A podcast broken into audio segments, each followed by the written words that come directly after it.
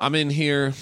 I'm getting ready to. I I half considered Sean. I half considered coming in here wearing a, a fur like cheetah jacket, a big fuzzy hat, and some star shaped sunglasses.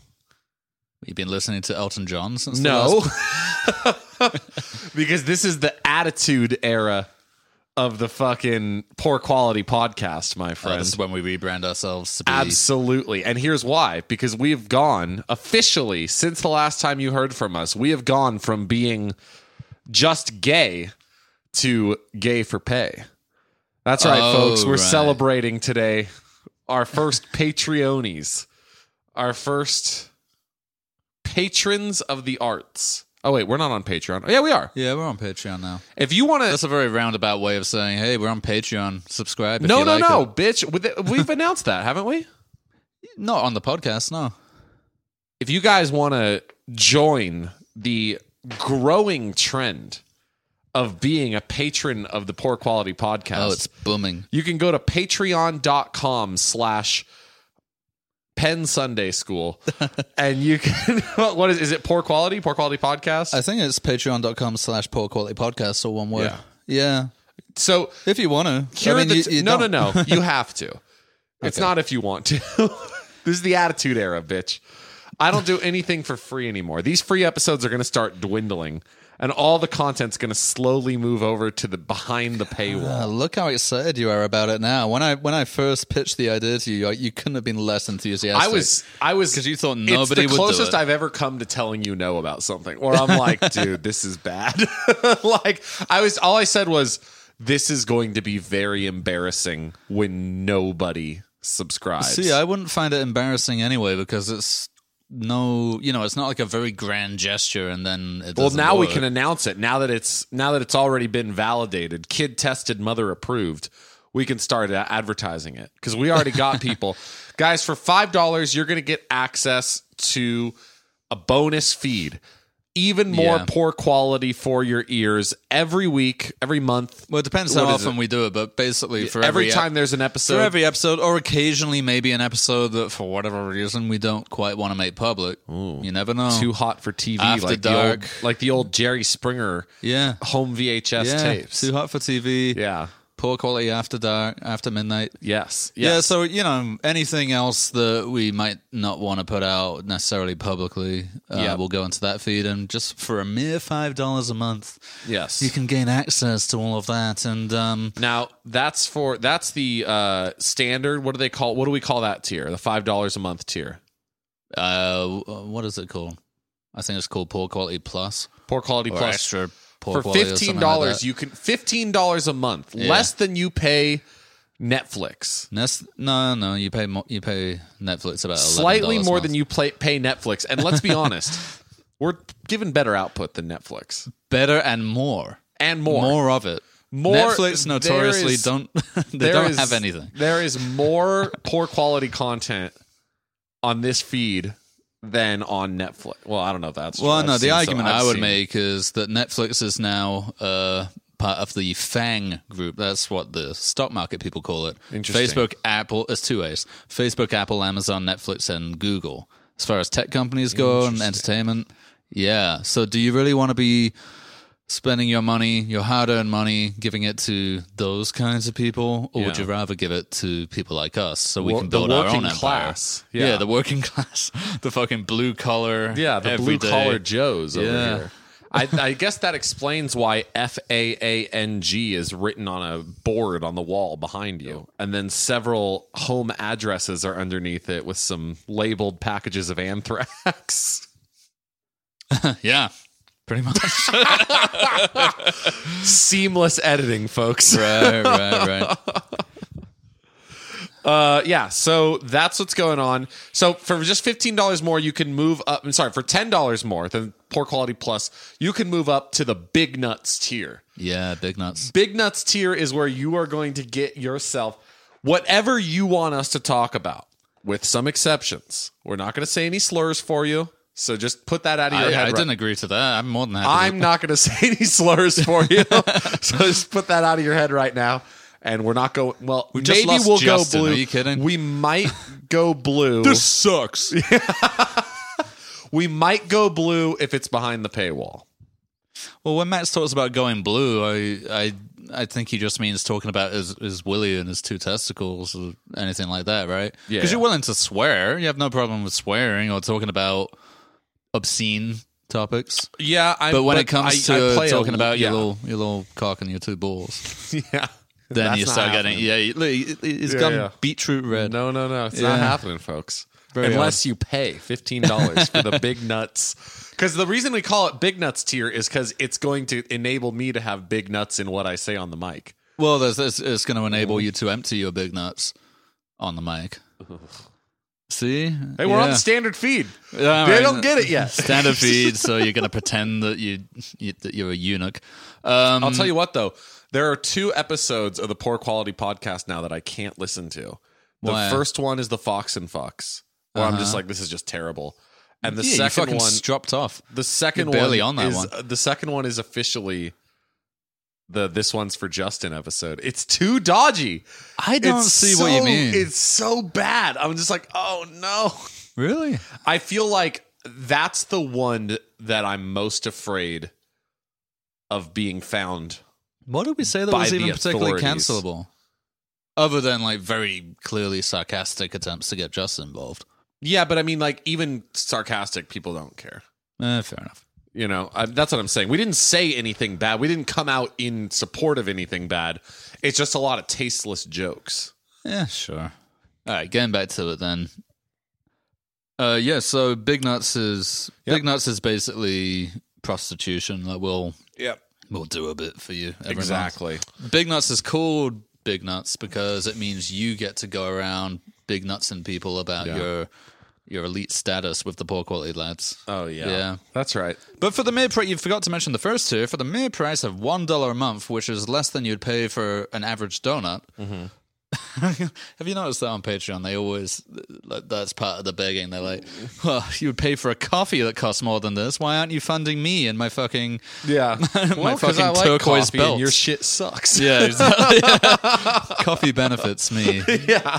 Um, yeah, but for one dollar a month, that's just like a kind of cheers. It would really help. You know, if ten people did that, that's ten dollars a month. I'm pretty happy with Yeah. that. We're doing this not to make money.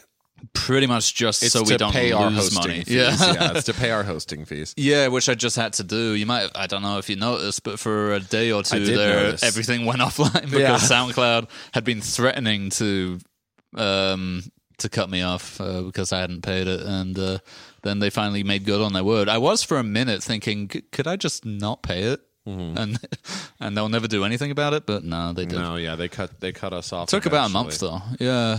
Uh, so and then so I had to pay them again. So yeah, it's just so I can do that without. There's nothing worse than doing a podcast like this and then seeing how much it's costing you to do it. Yeah. thinking, why? Oh. why bother? But this really helps. So anyone who has donated so far, thank you. And there will be a Discord coming up too, because it's kind of like linked to Patreon anyway. And Oh, I'm- I didn't know that. yeah, and Discord. Hey, the good thing about it is you can do live streams on it. Oh, that's a great Yeah. idea, folks. If you do the big nuts tier, and nah, the five dollar tier, everyone one gets dollar it. The one dollar tier, One dollar gets tier gets Discord. Yeah, to the Patreon. We haven't- and you can see it live. Babies. we haven't properly opened it up yet because uh, we've only got a few people so far. We'll do a call in. show. I'll wait for like I don't know. I'll wait for like a good ten people if if we ever get them to start Yeah. doing stuff in the Yeah. Discord. At the moment, we got a few very generous people, but not quite ten. So let's uh let's go ahead and that's enough about us for now. Mm-hmm. I will say this. Uh, I think that this has now put us into a new elite sort of what's the word I'm looking for caste of society. Caste is not a nice word to use, is it? What The Like implications of the caste caste system. yeah. You could have said strata. You could have said no, we're we're in India, and we have the caste system here. it's good fun. So I think this has put us into a new strategy because we are now officially, whether you like it or not, we are now professional podcasters, which means we have been let into an elite. I now I'm on Twitter. Sean is not. So Sean has never seen this. Uh and and that is that I've been invited to a special elite DM for professional podcasters. Oh, is that right? a group DM, and uh, I was just talking to my boy Joe Rogan, another professional podcaster, Yeah. about the big deal he just closed. Did you hear about yes, this? I did. One hundred, hundred million Million dollars to move over to Spotify exclusively. absolutely. What's more interesting is when you learn what actually prompted it. What happened? Well, Give us the dirt. God, we're getting back into. he didn't mention it in the DMs. he didn't mention it. No. No. Uh, no, apparently. Now, a lot of this is okay. Well, here's what from Joe Rogan's mouth. It's a, a bit of, a bit of a slap in the face to big tech companies, and specifically how uh, restricted YouTube's getting in terms of content they'll allow. So, Oh f- apparently, one of the problems was that some of the guests he wanted to have back on, not just new guests, but return guests, YouTube started saying, no, you can't. Um, and so that's part of it. That's from Joe Rogan's mouth. If you want to hear it from Alex Jones's mouth, Yeah. it's that Joe Rogan has swallowed the red pill or the black pill, whichever one makes Yeah. you completely conspiracy nuts. Um, Uh, that's the red pill. Yeah, so apparently Alex Jones and him had a falling out because Joe Rogan was sucking the corporate cock of fucking Yeah. the New World Order. And then, not a bad Alex Jones, actually. I don't think I've ever done a. It wasn't that good. Okay. Uh, well, I won't do that again then. Um, yeah, so apparently they had a bit of falling out over that, and then Joe Rogan called him personally to tell him about the Spotify deal that he was doing, and it was specifically because he wanted to have Alex Jones back on, and YouTube wouldn't allow it because YouTube has banned Alex Jones in general. Yes. They've given like a kind of blanket ban on him, as have Twitter and every other platform really that you could think of. Yeah. And we've talked about deplatforming, and we don't need to talk about it again necessarily, but it is interesting because this is actually running exactly contrary to what Joe Rogan has gotten. Joe Rogan, when, and this is just hey, when you're when you're like when you're a professional podcaster like, Like Joe us. Rogan, And like us, me, yeah. yeah, like you, you are going to get shit no matter what you do, and you're going to get shit from all sides of the political spectrum. Yeah. So of course, the leftists, uh, or just anyone on the left side of moderate, were not happy with Joe Rogan. A lot of them, when he endorsed Bernie, I don't know if you know about this little tempest in a teapot. Oh, well, what, the left weren't happy? Yeah, because they thought They were like, he's uh, yeah. transphobic. He's anti, you know, he's anti whatever. He's racist. He's this, that. He's the other thing. Yeah. He he platforms and amplifies Yeah. fascist voices. so it doesn't matter that he's supporting our guy. like Alex Jones, right? And so they're Yeah. saying no. Bernie should disavow the endorsement.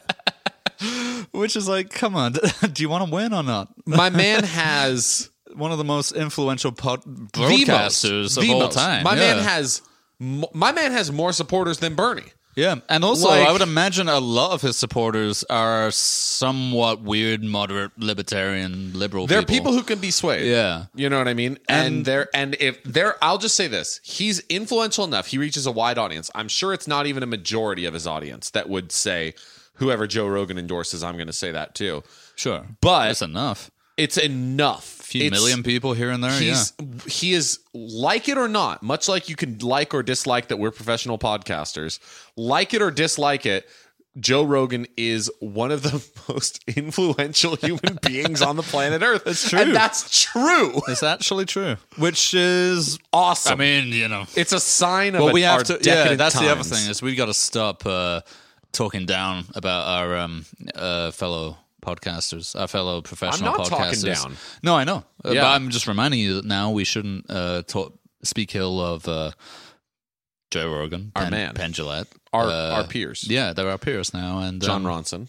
Yeah, it's not punching up anymore. Now, No. if anything, it's getting closer to punching down. It's across the aisle. Yeah. So, um, yeah, so he moved up, and apparently it was uh, for the sake of Alex Jones. He wanted to have Alex Jones back on, and they wouldn't let him. So he said, "All right, fuck you, I'm moving over to Spotify." Which, you know, I don't know. I, I don't know how it'll go. It could start a bit of a movement of people moving off uh, platforms like YouTube. That's a big one. But anyway, speaking of Alex Jones and people like that, I've I've become a bit of a conspiracy theorist lately. Become. Yeah. Go on. Well, no, that I mean this uh, this whole COVID thing, I, I don't trust anything anymore. I don't trust that history is real. Yep. I don't trust that ancient Egypt was ever Yeah. was ever really a place. Uh, I don't trust What that- else don't you trust? I'm just trying to bait Oh, you. you're trying to bait me into saying the Holocaust didn't happen? Of course it didn't. that's obvious, though, right? Yeah. I mean, that's obvious the same way that 9/11 was an inside job and all that. That's that. the next revision of the next history books. It's like accepted now. Yeah. Nah, nah, not really. But um, I've been paying a little bit more attention to that. Actually, partly because God, there's a real confluence of our of our all of our interests here. Because I was watching Jon Ronson's early documentaries. Which involve people like Alex Jones and David Icke, and David Icke's the uh, I know him, the reptilian people guy. overlord people guy. Yeah. Um, and you know the Bilderberg group and all of that. Um, yeah, I don't know. I'm just I've been getting into it lately. You know the way the uh, I tend to get into things for a couple of weeks and then it's gone, but I it But you retain it. mark. I retain some of it. You're yeah. you're an autodidact in the truest sense. well, not really, but you know, like I got into privacy, privacy type stuff to a point where I was looking up stuff about it all the time. Yeah. For about a month, and then lost interest in it, but still retained some of those core values. And the same with conspiracy. Th- I mean, were you ever a conspiracy theorist type, like when you were a teenager? there was about uh I would say a month where I saw loose change and I was Yeah, yeah. convinced that 9/11 was an inside job. Now, Uh-huh. bear in mind how old am I at the time? When Loose Change would have come out, 7th Yes. grade. Like could have been fifteen or sixteen at least. oh maybe no, I think Came I out in was- like two thousand seven, I think. Yeah, maybe you're right. Maybe you're right. But uh and even then I was just like mm. Well, the thing about loose change is half of it contradicts the other half. They're saying two things at once. They're like, well, it was, it was either demolished, but they also fucking, like, you know, hired uh, the. They they mentioned the hologram thing. It's like, oh, planes didn't even fly into the building. But then they talk about the pilots that were Saudi and that the CIA had trained. And then they say they didn't even get on the plane. So it's like, it gets well, into holograms? I I don't remember I don't remember I it think very it, well. I think in, I mean it's certainly one of the theories, and I think Mm-hmm. they mention it in Loose Change that, or it wasn't a hologram; it was a missile of some kind rather than a plane. it was my memory of it was it was here's a plane it was a real plane so here's the, the what i remember But about they have it. a few different theories in that. I mean, they they can't sustain an hour and a half on just one theory, so they mentioned the controlled demolition one. Then they combine that with planes hit it, but the uh, the people piloting the planes were trained by the CIA or whatever, and then they say, oh, but those pilots, those people who are accused of being on them, they, they didn't even get on the plane. So then, what really happened? And then they they go too far to the point where it kind of contradicts. They contradict one another. Uh, they contradict their own theories, and they say, "Well, probably something's fucked up." And it's like, well, well yeah, I, I remember i remember that it was that uh the plane was real but they zoom in on this grainy ass footage of the plane. Yeah. and they go if you look right before it hits the tower you see a missile deploying from Yeah, the plane and like shooting that. at the building. Yeah. Which why would you need that if you're already crashing a plane into a building, and also at the same time you've got explosives at the bottom of it, which are detonating. That's why because one of the things they keep saying is that oh, it, f- the towers fell weird. They fell like a controlled demolition, and like countless people have come out and explained why that might have happened. But yeah um, yeah, they don't really want to hear that. Yeah, no, I remember the bit they zoom in on the plane. They go, "Well, it looks like a plane, but if you zoom in and look into the window, you actually see a little alien fellow." it was UFOs. he's driving it yeah Yeah, he's driving it. He's driving the plane Yeah. we Well, I think the real terrorists. conspiracy that they never really got into is how did the Twin Towers get there? if you look at when the Twin Towers got there, there was not the scientific progress available. We did not have the technology to build those towers. So we must have gotten the help from somewhere. and then they decided to destroy it. Yeah. And then well what happened is those files were about they were about to do disclosure uh-huh. on those files.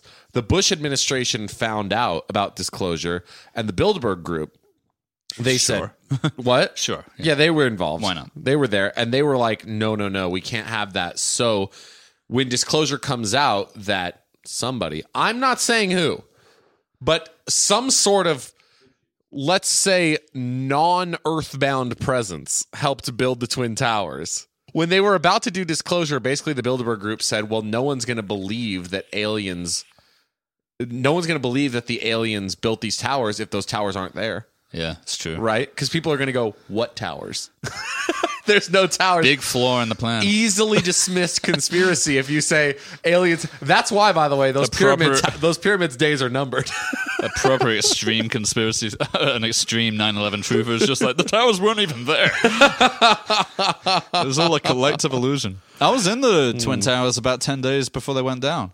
No, 14, uh, two weeks before they went down. damn dude Yeah. There's a little video of me somewhere. I think my mom's got it. Uh, where you could. It, I mean, it was shit, by the way. Did you ever go in them? Like, did you I've- do no, the tourist I, thing? I first time I ever went to New York was long after they were gone. Oh, okay, yeah. So you go in them, and basically, there's I think one or two floors the uh, tourists can go to, and they're basically decked out for, as a tourist exhibit, pretty high up, and um, they have these little video. I mean, this is 2001 we're talking about, I believe. Uh, I think it was 2001. Hard to remember. Um, they had these little video machines where you could send an email of a video of you standing by the window to, in my case, my dad. And yeah, so we still got that video. And in the background, out the window, you can just about see It's approaching little alien fella. 14 days off. Took a while. I'll tell you what though, when I did eventually go to New York, I took a bus tour, a double decker bus tour of Manhattan, which is where I was staying. I was staying at the DoubleTree in in Times Square, the most tourist spot you can stay in. So we took a uh, double decker around Manhattan, and we had this senile old woman tour guide who would repeat the same facts over and over and over, including her classic anecdote about like, do you know how they sent the Hope Diamond to uh, to New York? They FedExed it or whatever. Like you know, all these little fun facts about about New York. One of the ones she kept repeating vigorously was we were going by the 9/11 memorial and she said, "You know, there is a church right next to the twin towers, right where they fell, and not a single window in the church was broken. Not a single window, folks. Is that evidence of God? I Is guess. that, is that what she was going for? Or was she going for 9 11 truther? no, she was going for God, I believe. Okay. Yeah, she was saying. I just remember my stepbrother going, "How merciful!" like two thousand people fucking died, or however many, but not Well, a at window least was those broken. expensive stained glass windows didn't get Yeah, busted. Yeah, no, I, I, I don't know. I, I got into like you when I was a teenager. I got pretty into 9/11 truthing and stuff like that. I still think it might not be as transparent as as it's presented, but I think that is pretty much the same with almost anything that you hear about. you think so? Oh, I think it's pretty much exactly what we think it is. No, I have a feeling that you know. Obviously, I don't know, and that's I think where I will always differ with conspiracy theorists who are who at least talk publicly about things like this. Is that I don't know. You know, mm-hmm. if I don't know, I can have suspicion or feeling, and certainly in the case of 9-11, I think it was awfully convenient. And I think there certainly seems to be some evidence that they were anticipating an attack mm-hmm. and didn't really do much about it. I can go about that far with it. I don't, as far as controlled demolition and stuff like that, seems too complicated. You don't need to do that. Yeah, You can let an attack happen. That's way easier, and then your you know your hands are clean or whatever. Well, I will say this: there are definitely conspiracy. It doesn't help that so many conspiracy theories, even the wildest ones, do turn out to have a kernel of truth. Yeah, however unlikely. For example, I never believed in in well, I guess I didn't we didn't even have the nomenclature for it before it was uh what's the word disclosed, but like MK Ultra, uh huh. we're finding more and more out about it. Oh, yeah. And it's nefarious as all hell. Mm-hmm. Uh, they're now thinking that Charles Manson may have been an MK Ultra. I mean, there of- are plenty of conspiracy theories about the Manson murders. Yeah. the Manson family in general. Uh, but beyond that, so there's MK Ultra, and then like I hate to say it, folks, but there is a, a kernel of truth to Pizzagate with Jeffrey Epstein. Like Yeah. that was the whole. There was not a single people for whatever reason when Pizzagate happened. the big like online response was like, huh, "You people are so concerned about PizzaGate, but you're not concerned about Jeffrey Epstein." And I'm Yeah. like, "You don't understand what PizzaGate is." Exactly, that- it's he was a point- he they were was an pointing at him the essential time. character in it. Yeah, Oh yeah, he's been a registered sex offender for long before any of that of that newer stuff came out. Admittedly, they they tied a lot of it to Hillary Clinton, which has not been. not been verified, but Yeah. I mean, you know, there's a, again, there are a few smoking guns with her too, like well, the Clintons in general, but also, I mean, one of the things that I think, no matter because conspiracy theory now is kind of politicized. Now it seems to be attached more to the right wing. It used to be more the left wing. In in like the Bush administration days, where if you were, I mean, conspiracy theorists tended to be against the war in Iraq, for instance, which was pre- predominantly a left wing position, and um, against Bush in general. And 9 11 truthers, I remember at the time, would tend to be your kind of left wing hippie types. And then now it's kind of, uh, for multiple reasons, it, it, it's become more of a right wing thing. Um, but I, th- I, I I always balk a little bit at people outright just shunning conspiracy theory in general. Let's say, oh, well, you're a conspiracy theorist. That's a conspiracy theory. So you can point at things and say conspiracy theory is a kind of pejorative, but the truth of it is, like you said with MK Ultra, we find out stuff usually far removed and like from the past, but we find out about things that absolutely were conspiracy that at least show that they do happen and that they they're not only that but the the intent is there. Like uh what's that one? Operation northwoods is very similar. I think it was i think they were trying to blame it on cuba but basically it was the us government's plan to uh try and destroy an, uh, an airplane. Yeah, uh, and blame it on Cuba, blame it blame it on a Cuban attack. And I think JFK was the the only one who vetoed that, but it went pretty far. And so, hey, look, it could have happened, and um, it certainly was a conspiracy, and it shows that the intent's there. So to completely ignore anything just because it's coming from the mouth of someone who either has priors for being a conspiracy theorist or something like that. So, like, well, no, you should probably listen. I mean, like, yeah, even as Brandon says, even Alex Jones and Infowars, who are plainly ridiculous, and obviously a lot of it, I think, is more for entertainment than anything else. Every now and then there is something like, oh, well, yeah, there's probably truth to that. It doesn't mean that he himself is credible, but, you know, I think there's. we had I a think there's probably a lot more to almost everything than we think there is. we had a mutual a mutual friend who was a conspiracy theorist uh, named Ben. Uh, you weren't close with him. I don't, I don't know actually know if you ever. Oh, that him. Yeah. dude. Yeah, yeah. Um, but I remember once he's a notorious conspiracy theorist to the point where I don't even know if he's doing a bit or not. Yeah. But uh, I remember that uh, Brandon was was popping off about some conspiracy or another. And I just turned to him and I said, You sound like Ben. And he just stops and goes, Well, you know what? Ben is right 40% of the time. and I'm Yeah, like, Brandon had it calculated. Yeah, exactly. And I'm like, he, You know what? He said the same thing about Infowars too. About Alex Jones is right 40% of the time. I don't think he gave a specific number, but you know, one of my favorite Brandon anecdotes is that he says, you know, if you want, if if you want to really know what's going on, you have to listen to everything. You have to take inspiration from everything. So you listen to all the all the news. You listen to MSNBC, but then you listen to Fox, and then you listen to the BBC, and then you listen to Infowars. And I was like, ooh, hold on, hold on, hold on. But he defended it by going, yeah, you know, a lot of it's bullshit, but some of it there's truth to. And you could say the same about Fox, or you could say the same about CN- CNN or any of those other ones. I'm like, Yeah. yeah, fair enough. You know, there is some truth to that. I think. I, I think um, it's not that I, I couldn't sit through a fucking Infowars episode. Though, have you seen that fucking shit? No. It's nightmarish because he's constantly. I guess the way that it makes any kind of money, especially now that he's been deplatformed anywhere else, is by selling these kind of miracle cure type things. I mean, the one that Donald Trump is using is one that they used to hawk. The hydroxychloroquine? Yeah, it's like chlorine dioxide, basically. Yeah. Um, which I've seen a lot of people talking about uh, before even Trump was revealed to be using it. It's not something I would want to try myself, but a lot of people are talking about it and not dying. So it could be like one of those cures, uh, one of those you know snake oil cures that either does nothing or is potentially harmful but doesn't kill you, and you have a placebo effect of your fucking fibromyalgia improving or whatever. But I don't know. I'm not. I'm not about to try it. I don't have anything to cure. I'm fine. You're doing fine. I'm fine. I'm fatter than I've ever been though. Yeah, yeah. I'm. I'm. I'm porking up, dude. I'm. I'm 220, you and the cat. 221 now. Is that your porkiest? I've not I, been I heavier stepped than on. that. I just got a scale and I stepped on it recently. I'm at 216.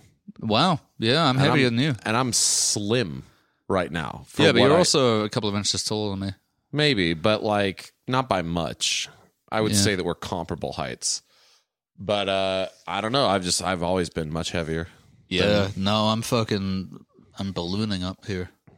Know. Yeah, it's not good. Hopefully, it will just go back. When I say normal. I'm slim, I mean I'm slim for what I usually am. right, slender, Yeah. slender, slender max. Not slim by anyone's other standards. Which brings me to, by the way, this is the attitude era of poor quality podcasts. I almost forgot to announce this. So now that we're making money, we got to start doing big stunts, big bits, something to generate a little, not publicity. I don't want that, but just, you know, of tension. an underground network of fans who don't talk about us or try to find out who we are. And um, so, what I'm looking for is well, not what I'm looking for. Here's what's going to happen. Sometime starting either on June 1st or maybe earlier, I have uh, something I have to figure out. But pretty soon, before the next episode starts, probably, I'm going to be doing something, a stunt Okay. for 14 days. I will be consuming nothing but potatoes, unsalted, unbuttered, unoiled potatoes, black coffee, and water. And I will be reporting in on progress as we go. Putting a true Mythbusters, a Morgan Spurlock style experiment. So what Max is actually talking about is that that's the Penn Jillette diet, or the diet that Penn Jillette. Is that not lore on this podcast yet? I don't think you can expect people to retain as much information about Penn Jillette as we do. That's fair. You know, All right, yeah. Because that to most people, they'd just be like, "Oh, really? What? It's just going to be potatoes?" Is like no, a, no, like no. joke? I'm following much like how some people. Are you some- actually going to do it? Or are you just bantering? I'm gonna do it. Oh, really? Yeah, Oh, that's a Mu- bad idea. it's a terrible idea. Yeah. I've done so much research on it, and it, it's almost unanimously seen as a bad idea. Yep. You'll get really bad headaches. Yeah. Bad nausea. Yeah, You won't have any energy. I'm gonna at least give it a go. Um, Okay, so we can we can pretty much Well, preemptively cancel like- the next podcast. no, no, no. I'll be here. I have to be here. I'm Good gonna see if we can fit three in in 14 days, so that we get constant updates on what's going on. We've just gone on Patreon and basically Matt's is deliberately making himself invalid and unable to record anything It's- I could even do, if you want, I could even do a daily uh, five minute audio journal. No, I'm all right. I, I mean, why? This isn't a, honestly. I, I don't want to sound like a fucking controlling spouse or anything, but this isn't a decision you should be making by yourself. Because I rely on you to come here and do the podcast with me and be somewhat lucid. Yeah. I mean, we struggle enough with fucking attention deficit problems as it is. Yeah. Adding in a completely fucking mental diet Yeah. is not. We, we've just gone on Patreon. we've just started. It's going to our- make the podcast good. We've just started our professional career, and now you're gonna fucking potato it away. It's kind of like uh, you know, some people they get a little taste of fame, a little taste of success, and then they get too into drinking, drugs. Yeah. Max is gonna get into potatoes and fucking ruin it. Here's the problem. Gonna get into complex carbohydrates. I've been looking this up on like healthyeats.com. healthyeats.com rates oh, diet yeah, they're our new sponsor, by the way. Yeah. Yeah. They rate diet plans uh, based on, I think, six different criteria. And they rate each one zero to five. And then they average that score for an overall rating. The potato diet, as they call it, got an average score of 1.3 in terms of things like weight loss, health, sustainability, nutritional content, things like that. Um, they don't recommend it. Nobody recommends it. Even Penn Jillette, who the, a true grifter, He's writing another book now, being like, "Don't do it." he's a fucking grifter because he writes this and he goes like they've even done these like uh, follow-up interviews with him and he's like listen if you're taking dietary advice from a vegas magician yeah. i'm like well you Well, wrote the selling book, a fucking fucking book. charlatan But not only that, in his book, he's like, you, you know, obviously don't do this without a team of trained medical professionals at your side at all times. It's like, well, who's this book for then? Like, who is this actually for? me Yeah. So here's the Make thing. sure you have a wife who's going to prepare all of your meals anyway. And it's like, well, easy. easy. I need a potato. Potato. right now. Yeah, did, I mean, is Sunday school. He's delirious. He's in bed. well, look, I mean, I, I've just spent is the, rubbing his feet. I've just spent the last 10 minutes talking about how we shouldn't just write off the quote unquote conspiracy theorists. And now I'm like, don't fucking do a potato diet, you idiot. You believe Plant Penn Because that's a kind of conspiracy theory. All the food shit is kind of conspiracy theory. Any, any like properly militant diet tends to have an element of conspiracy theory to it. It's like, oh, the dairy industry and the fucking blah, blah, blah. Right. And uh, what Ray probably truth to it, I Cronise don't know. says. Ray Cronise. Cray Ray. Again, again, I got to explain who that actually Yeah, is. Ray go ahead. Cronise is the guru, the diet guru that Penn Jillette, uh, learned that, that he did it under his He was the right? guinea pig for Ray Cronise's theory in the diet, basically. Like, Yeah, which Penn Jillette's kind of hesitant to actually reveal what it is. So he essentially gives you, in the book anyway, he gives you about, know, 80% of the things he did. And then he's like, oh, but then there's the secret bit, which I think is what actually works. But you'd have to buy Cray Ray's fucking uh, personal tutelage in order to get that secret. liposuction. a bacon slicer. Just slice it off you. Yeah. No, I think uh, if, if from what I can gather from other people who've talked about Cray Ray, who, by the way, if you look at him, not a healthy looking dude. You would no, expect someone. looking. Not really. You would expect someone like that. You know, like there are people who talk about the keto diet and they look like little fucking twigs. Yeah. They look all weird and fucking Yeah. sickly. Cray Ray, I thought was going to look a bit like that. I'm like, well, this guy's basically eating nothing which Hmm. adds any fat to you. So he's going to be. No, he's a bit of a fucking porker. Well, At least when I saw him, he was like this kind of fat dude waddling out, waddling out on stage, not- going like, not fat, not fat, but fatter than you'd expect. You know, Maybe, yeah. I'll, I'll say this about Cray Ray. He uh, he has three basically galaxy brain. You're absolutely right. It is conspiratorial. Like It seems he to has be. he has three galaxy brain ideas. One is essentially that like protein doesn't matter and you shouldn't exercise. yeah. Those are well, the no, two- no, no. He says you can incorporate exercise later on. Yeah, he says don't exercise While until you're you're, losing at weight. your goal Yeah, weight. yeah. yeah. Uh, and that's Apparently, there's some truth to that. more or less backed up. A lot of bodybuilders who want a lean physique, Uh-huh. they will cut before they try to build Sure. strength. Fa- Fine. But isn't Rick, his main theory is that we shouldn't be living indoors? I haven't heard that. I think that's his, the crux of his ideology about diet, and it's, it's not just diet; it's also lifestyle. And why we have an obesity problem is because uh, we're supposed to be braving the cold. Mm-hmm. We're supposed to be, and now that we don't ever have to uh, have a winter and like hibernate, basically, yeah. we're getting fat. And it's like, well, yeah, that's good. Surely that's better than fucking dying of starvation out in the cold. But um, that's so he. I think one of the things he suggests, which might be the thing that Penn's talking about when he's like, "Oh, well, I'm not going to tell you the best bit," Yeah. is basically taking like ice baths and stuff like that. Oh my god, that would be incredible To see Penn see doing it? In a fucking looking like a fucking walrus, looking like a saggy walrus. Easy, I can barely dip my nuts into this ice bath. How am I supposed to get the whole way in?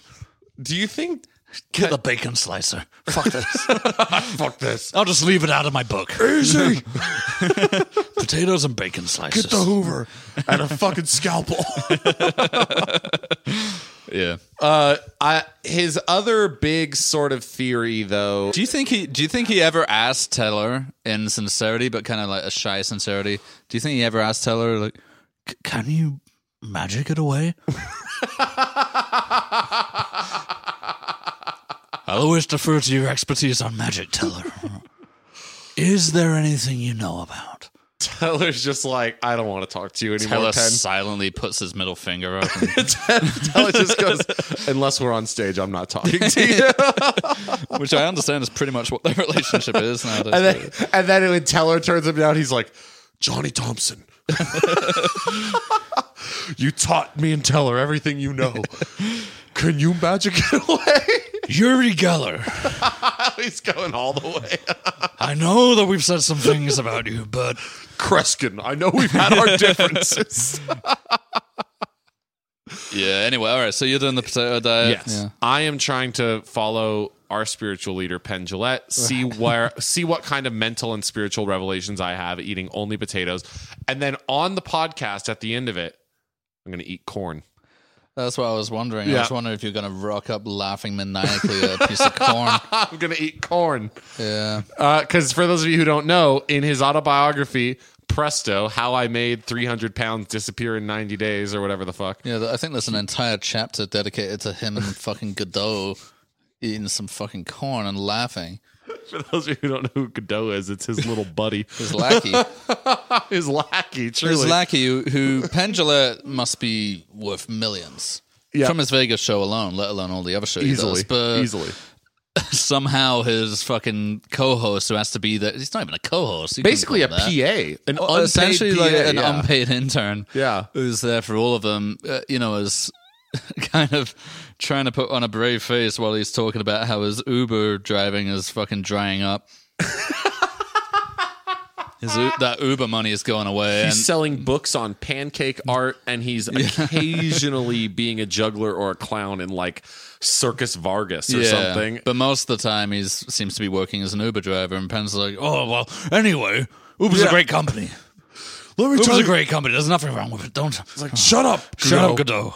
Let me tell you about my uh, good ice cream brand at Rite Aid, Magic Swirtle. Please petition Rite Aid to bring my ice cream flavor back. Well, that's all very well, but uh, you know, uh, it'd be easier to take an Uber to uh, drop my kids off at private school. So, uh, you know, maybe I'll maybe I'll use you to, to drop my kids off. At a friend discount, of course.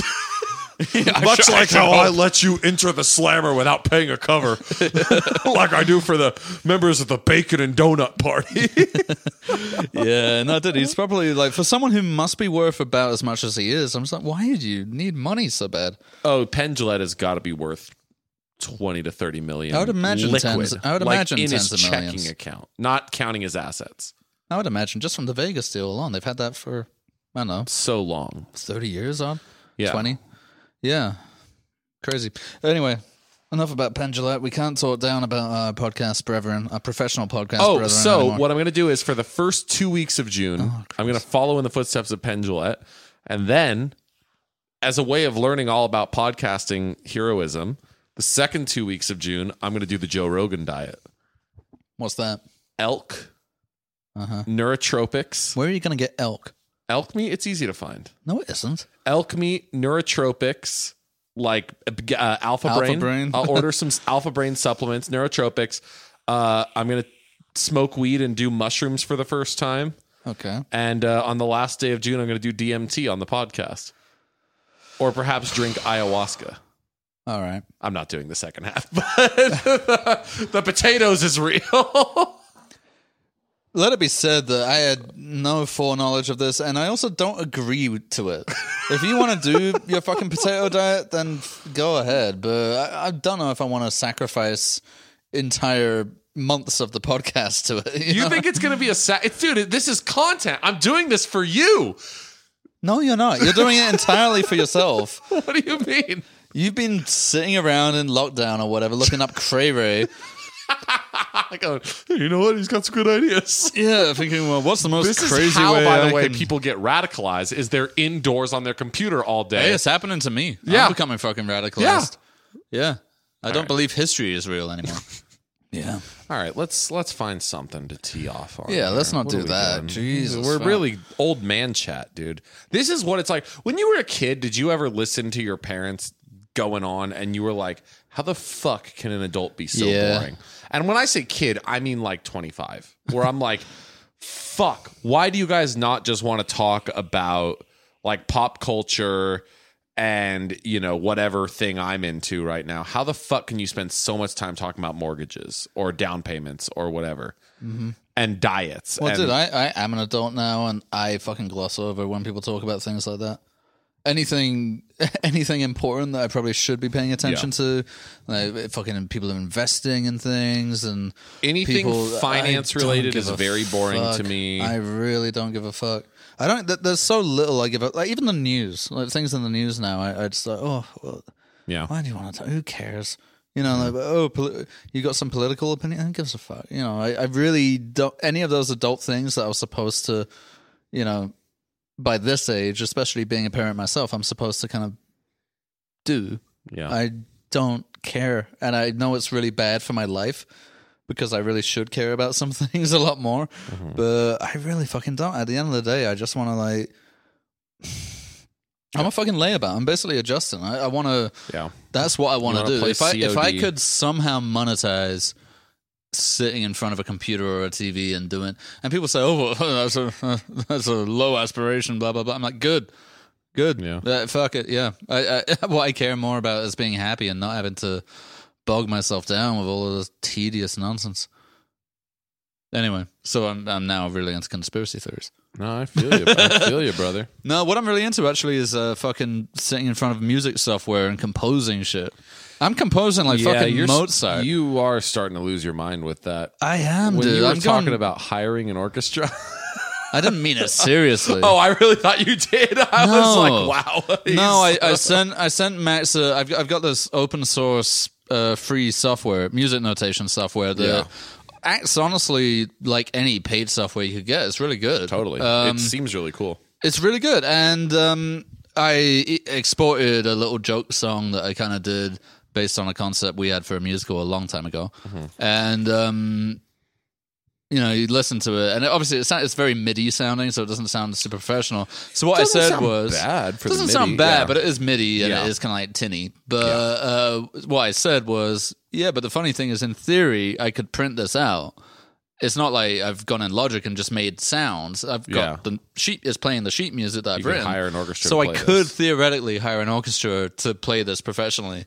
And uh, I that's- didn't. I didn't respond because I was like, I'm not actually going to. That's what I thought you. were- I really for a No. sec. I'm not kidding. I was like, oh, he's is he okay? Like, is he? No, why does dude. he want to hire? And no, I was, like, just trying to explain to you because you didn't know what the software was. So I was just trying to explain to you that this isn't like some samples that I No, put I do together. know. You showed me the software. oh, okay. Yeah. Right, right. Well, so yeah. my first my first thought was honestly my first thought because I think of you as a sane, smart person that I defer to on many things. I was like, no, maybe it's not very expensive to hire an orchestra. Maybe it's maybe maybe it only costs like three hundred bucks to hire. Why would I do that to record like half baked ideas? That I, I don't know. No, no. And then I was like, does he really want to write a musical? And then I was like, well, does he? to an extent, yes. And to I was an like, extent, does he really want to use that premise?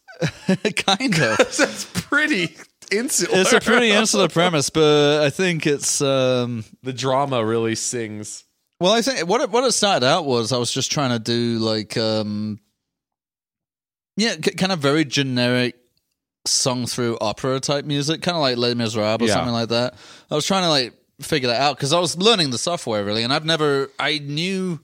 All right, you want to get? We should have put this in the last podcast. We were talking about music history and our histories with fucking Yeah. music. But when I was a kid, uh, five or six, and I started learning the piano, I got obsessed with uh, sheet music, like notation and stuff like that. I, I think I like formatting. I was a formatting guy. I still am to this day. I'm obsessed. If I'm writing something, I obsess over how it looks before I. Uh, probably more than uh, I obsess about what I'm actually writing. I care about how it looks and like the indentation and the font and the spacing and all of that. It's I'm like really me with it. chess, how I know all the names and notations and rules, but I don't play the game at Right. all. Yeah. Well, yeah, when I was a kid, I mean, I was learning how to play piano, but I was obsessed with like, you know, I just thought it was really cool to have sheet music, and I was like, well, what if I could do that? And I begged my parents for some kind of software or whatever that could could allow me to do it, and um, I guess eventually they passed that on to my grandma, who for my birthday got me some music notation software that was definitely age appropriate, shall we say, mm-hmm. for a six year old. And basically, each note was like a frog, and you clicked on the stave, and a frog would go there, and you could make. It had one, you know, one stave, so it only had the treble. Yeah. You couldn't compose for both hands or anything like. You couldn't really compose at all. It was basically like a, like playing a recorder, but on Kind your of like computer. playing mu- just a beginner's music learner. yeah. Yeah. which I, uh, not to blame my grandma, totally age appropriate, but I was so disappointed. Yeah. I was so disappointed. And then a few, a year, maybe a year later, I got some proper software. Uh, I can't even remember what it was called. It wasn't Sibelius or anything good, but it was enough. And I would write fucking musicals on it. Uh, I mean, we should have talked about this last time because Grease, especially, was a musical that I loved, and I had the sheet music for that. Oh shit. So I kind of tried to copy that, but then inevitably, invariably, what I would do is just go crazy and try and make it play the most complicated shit possible that Yeah. I knew I couldn't play with my hands. And so I have a lot of stuff that probably now sounds like avant-garde, fucking, you know, really prescient or whatever. But um, uh, then I completely forgot about it and lost interest or whatever. And for some reason, that came up in a conversation with my wife a few weeks ago. Um, about when I was a kid. I, I remember I wrote a musical called Stuck Between the Girls. what the fuck? Are you serious? Okay. Yeah, I was like eight years old and I wrote a whole musical called Stuck Between the Girls. Completely unplayable, I'm sure. And not only that, but I think on that software you couldn't even play it. It, it wouldn't play like a MIDI version of it. So you just had all these notes. And I liked the way they looked or whatever. And I wrote the lyrics in, but I had no idea what it actually sounded like. I certainly couldn't play it. So I just had pages and pages of sheet music with some lyrics, and it was called Stuck Between the Girls. And I envisioned it being a guy who two girls are after him, and he's got to figure out which one he's going to stick with. Like Archie comics. Yeah. I mean, li- like every fucking rom com in the Yeah. uh, in the nineties, you know. And I I think it was based on. I think at the time at school, I did have two girls who I kind of had to choose between. Big pimpin'. I know, big pimping. No, I did, and uh, I think that's what it came down to. I also at one point wanted to start a band in school when I was about eight, uh, called the Carol Singers, doing doing rock influenced versions of Christmas carols. Oh, like Mannheim Steamroller, Which or, I'm uh, sure has been done a million Yeah, times, yeah. but at the time I thought it was complete, completely unique vision, and uh, it was also partly because I could play Christmas carols on the piano. I learned all of those, and so I was like, well, wouldn't it be cool if we wore leather jackets and did that? And I did it with with a guitar. I had a friend who uh, was an awesome guitarist. Now, looking back, for an eight year old or a 7 or eight year old, he was an incredible guitarist. He could play all of Stairway to Heaven, including the solos, and he could play Jimi Hendrix using wah wah pedals and stuff. For an eight year old, it's actually fucking phenomenal. Anyway, he uh, so I thought, oh, I could get him, I could get him, and we did try and put it together. It didn't go very far. Yeah. Anyway, so fast forward uh, 20, 22 years, uh, that, that conversation came up with my wife, and I realized, you know, I could, now I'm a big man, I can get any music notation software I want. Yeah. No one's stopping me. Yeah. So I was thinking, like, Sibelius is the name that you think of instinctively, and that costs like fucking 600 bucks. But what I learned was that there's a free open source version called MuseScore, which is great. It's completely free and it works perfectly. Everything you need it to do, it does. So, in order to try and learn the software, I was like, all right, I'll set myself a task. I'll try and like, I think first I tried to copy some pieces that I like, like literally just pieces that I knew how to play. I was like, right, I'll try and input those notes and learn how it works with it. Because some things are a little tricky, but I understand the basic theory of like, you know, time signatures and key signatures and stuff like that. And um, anyway, long story short, I started getting a little fucking excited, and uh, yeah, started putting together. I started out with just piano, you know, two hands on the piano. Then I'd add a voice, and then I'd add something else like a violin underneath it, or maybe even a contrabass or something like that. Eventually, I ended up with a fucking full orchestral sheet uh, with I think on the one that you heard like thirty instruments on it. Yeah. and. Uh, It sounded like a complex arrangement. honestly the the thing is it's not if you know how to compose like with with the ones that i've shown you anyway if you know how to compose a couple or a few bars of music then a lot of it when it comes to orchestra i'm sure this isn't how you'd professionally do it for an orchestra but certainly at my level a lot of it is you just kind of copy paste the notes onto other instruments. Right. they're all kind of playing the same thing or like half of them are playing one thing and half are playing another. Um really not that hard and only didn't take me very long. So if you have like so if I'm sitting at the piano, I just figure out like do do do do do do do you know whatever, and then copy paste it a bunch of times, and then you kind of end up with this really bombastic Yeah. fucking score. It sounds more like it sounds like a boss battle though. Like that was my problem with it. It, did sounds sound kind of like, a boss battle. Yeah. yeah, it was a little more uh, bombastic than uh, perhaps I intended. And also, like my only real experience writing music is uh, usually for for metal bands. Yeah. But when I was in a band, you know, and I would try and write, I would always write with that in mind. So even listening to this, even though it's meant to be like a kind of Les Miserables thing, I couldn't resist putting like fucking blast beats on it. Yeah. and making it sound kind of like Dream Theater or whatever. Well, yeah. Well, Yeah. that was what I was thinking of when you brought up the kiss, the Christmas carols. Was that was a popular thing uh, back in the day with, you know, like older, late, like teachers, people who were very much not cool, but they yeah. wanted to show they had a little bit of edge. They would put on a little Mannheim steamroller or a little, uh, what is it, Electric Light Orchestra or something? No, uh, no, sorry, no, transit. Yellow, yeah, no. no, not yellow. Uh, Transatlantic Orchestra or something like that. Oh, Trans Siberian Orchestra. Trans Siberian Yeah, Orchestra. yeah, yeah. Thank you. Uh, and it would always be like it's Carol of the Bells, but on a guitar, on an electric yeah. guitar. I've heard that done a million times, It's and it the always funniest sucks. shit. It was like from the first time I heard it, I was like, "This is what it means to be basic." Like I didn't have the word for it yet, but I was like, "This is basic." Like this Well, I was is a basic ass eight year old because I thought that was probably the coolest thing that humanity could achieve. It, yeah, I mean, I maybe I would have been slightly older, but I remember like my dad would date women hmm. who were very into like, you know, pillows that had old ladies holding martinis on them, saying a quip. Awesome. You know, so like those, like I would have to spend time with those ladies, and they'd be like, "Oh, you like music, huh, Max?" And I'd be like, "No." That's how I learned to lie about not liking music. And they would be like, "Oh, well, I love music, and what I'm really into." Trans Siberian Orchestra, baby. Right. and so that was a thing. But what I really wanted to touch on there was did you, were you the type of, I don't know what the music scene was like in your high school days. High school? Oh, terrible. Uh, but I mean the music scene that at your school. Yeah, terrible. Interesting. Okay. Absolutely awful. And Okay. that's when I really.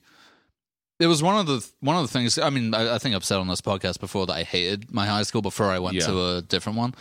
Uh, so from the age of thirteen to sixteen or so, um, yeah, uh, that's I think one of the things that really made me hate the school was just the awful music that was going on, the the terrible music that people were listening to. But- now looking back, it doesn't even seem that bad. honestly, Listening but to, but I'm saying the bands that were forming. no bands, Interesting. absolutely zero. I, so that's really interesting to me because at my high school, it was almost unusual to not be in a band. Oh, right. Local music was a thriving scene in Mm-hmm. my little town.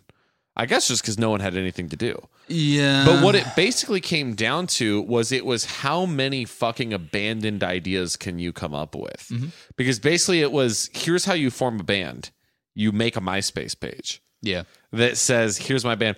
I came up with three bands. Uh-huh. Uh, I'm not going to say what one of them was because we actually, unfortunately, put a lot of audio to record that I've scrubbed the internet of. Oh, I thought Uh, you were about to say that you'd you signed a deal with a major, and yeah, I don't want to talk about it I don't, anymore. no, no, no. That's like the one thing I still won't talk about is how much bad music of me is recorded. Oh, there's plenty of me, but I've done Yeah. a very good job of keeping. I've done an amazing job of keeping yeah. it scrubbed. Uh, but I was in a comedy music band, Oh, great! and it was, whoo, That always goes well. Yeah. oh boy.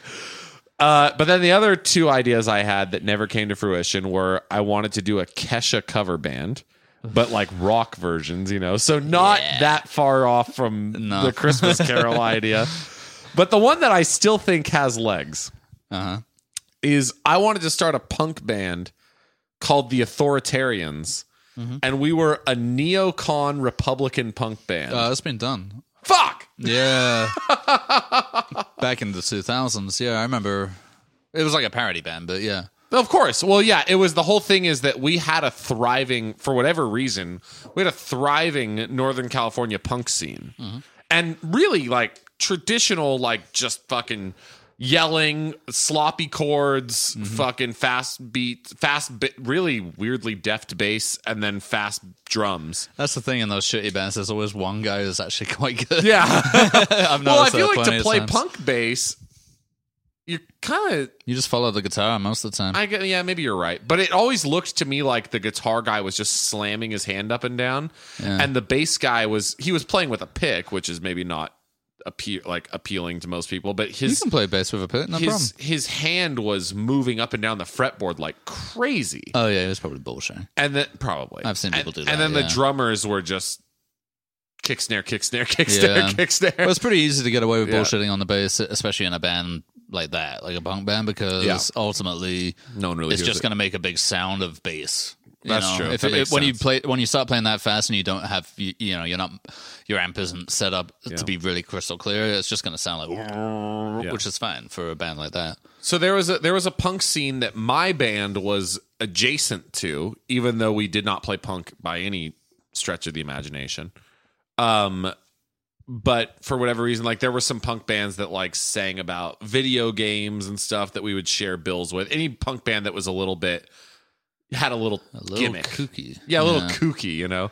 There was like a punk band that sang about like Star Wars shit. Nothing that I liked. Like we weren't a nerd band, Yeah. but it was the closest we could find to comedy. Did you play live? Oh yeah, Yeah, you did live shows? mini shows. All right. But we didn't because we were so specific. We rarely did the thing that bands do, which is get on bills. Uh-huh. We would primarily create our own shows. And we would Oh, headline them because we would have somewhat elaborate stage productions, as elaborate as we could be on our zero dollar budget. Right. But like we would have, bi- it was like a lot of shtick on stage, so it didn't really work in the context of just like random shows. So we would basically f- scour the punk scene to be like, let's find three other bands that would kind of fit with us mm-hmm. Uh, that their fans might like us, and then we would headline the shows and have them play Right. below us. We one time found a band that was actually relatively popular locally called uh, Bobby Joe Ebola, and they they we were so like reverent to them that we were like we should have them headline. We'll play right before them. But everyone who came out to see them to see the show was out there to see us. So these poor bastards like drove up from Oakland and they basically played to us because after we were done playing, everybody fucking left. Oh, I see. Yeah, it was great. It was a real fucking thrill. Anyway, this band fucking sucked and all music sucks. But we did play live a lot. What I was getting at though is the Authoritarians. That's the band that I always wanted to make, Yeah. but I couldn't get anybody in on. I even had songs written. We were gonna have a George W. Bush song called Four More Years. this was like mid Obama. we're like just trying to get it back. Yeah. Uh, Yeah, you uh, probably missed the boat on that one a little bit. we did. It was funny though. It was a great idea. and then uh what was the other idea was uh fuck. Uh oh we were always gonna start with like the Star Spangled Banner on electric guitar. Never been done. yeah. Uh, I mean, if we're talking about, you know, rock covers of traditional songs, surely that's the most popular. the absolutely Hendrix never one, been know. done. Okay. Well, actually, what was the name of that other band you said? Bo- Bobby Joey Bobby Joey Bolo? Bola and the Child McNuggets, yeah. That's funny. One of my first bands was a kind of punk band, and uh, I think I can get away with saying the name because I'm pretty sure it's all been scrubbed from the internet Yeah. by now. But that we were called Cokie Coli. Cokie Cole I don't even Cokie Coli. Coke Cokie Coli. like Coke C O K E Yeah. E. coli. E. coli. Like Okay, I Coca Cola. that. But it was coli. Cokie That's Cola. funny. Yeah, very good name. clever.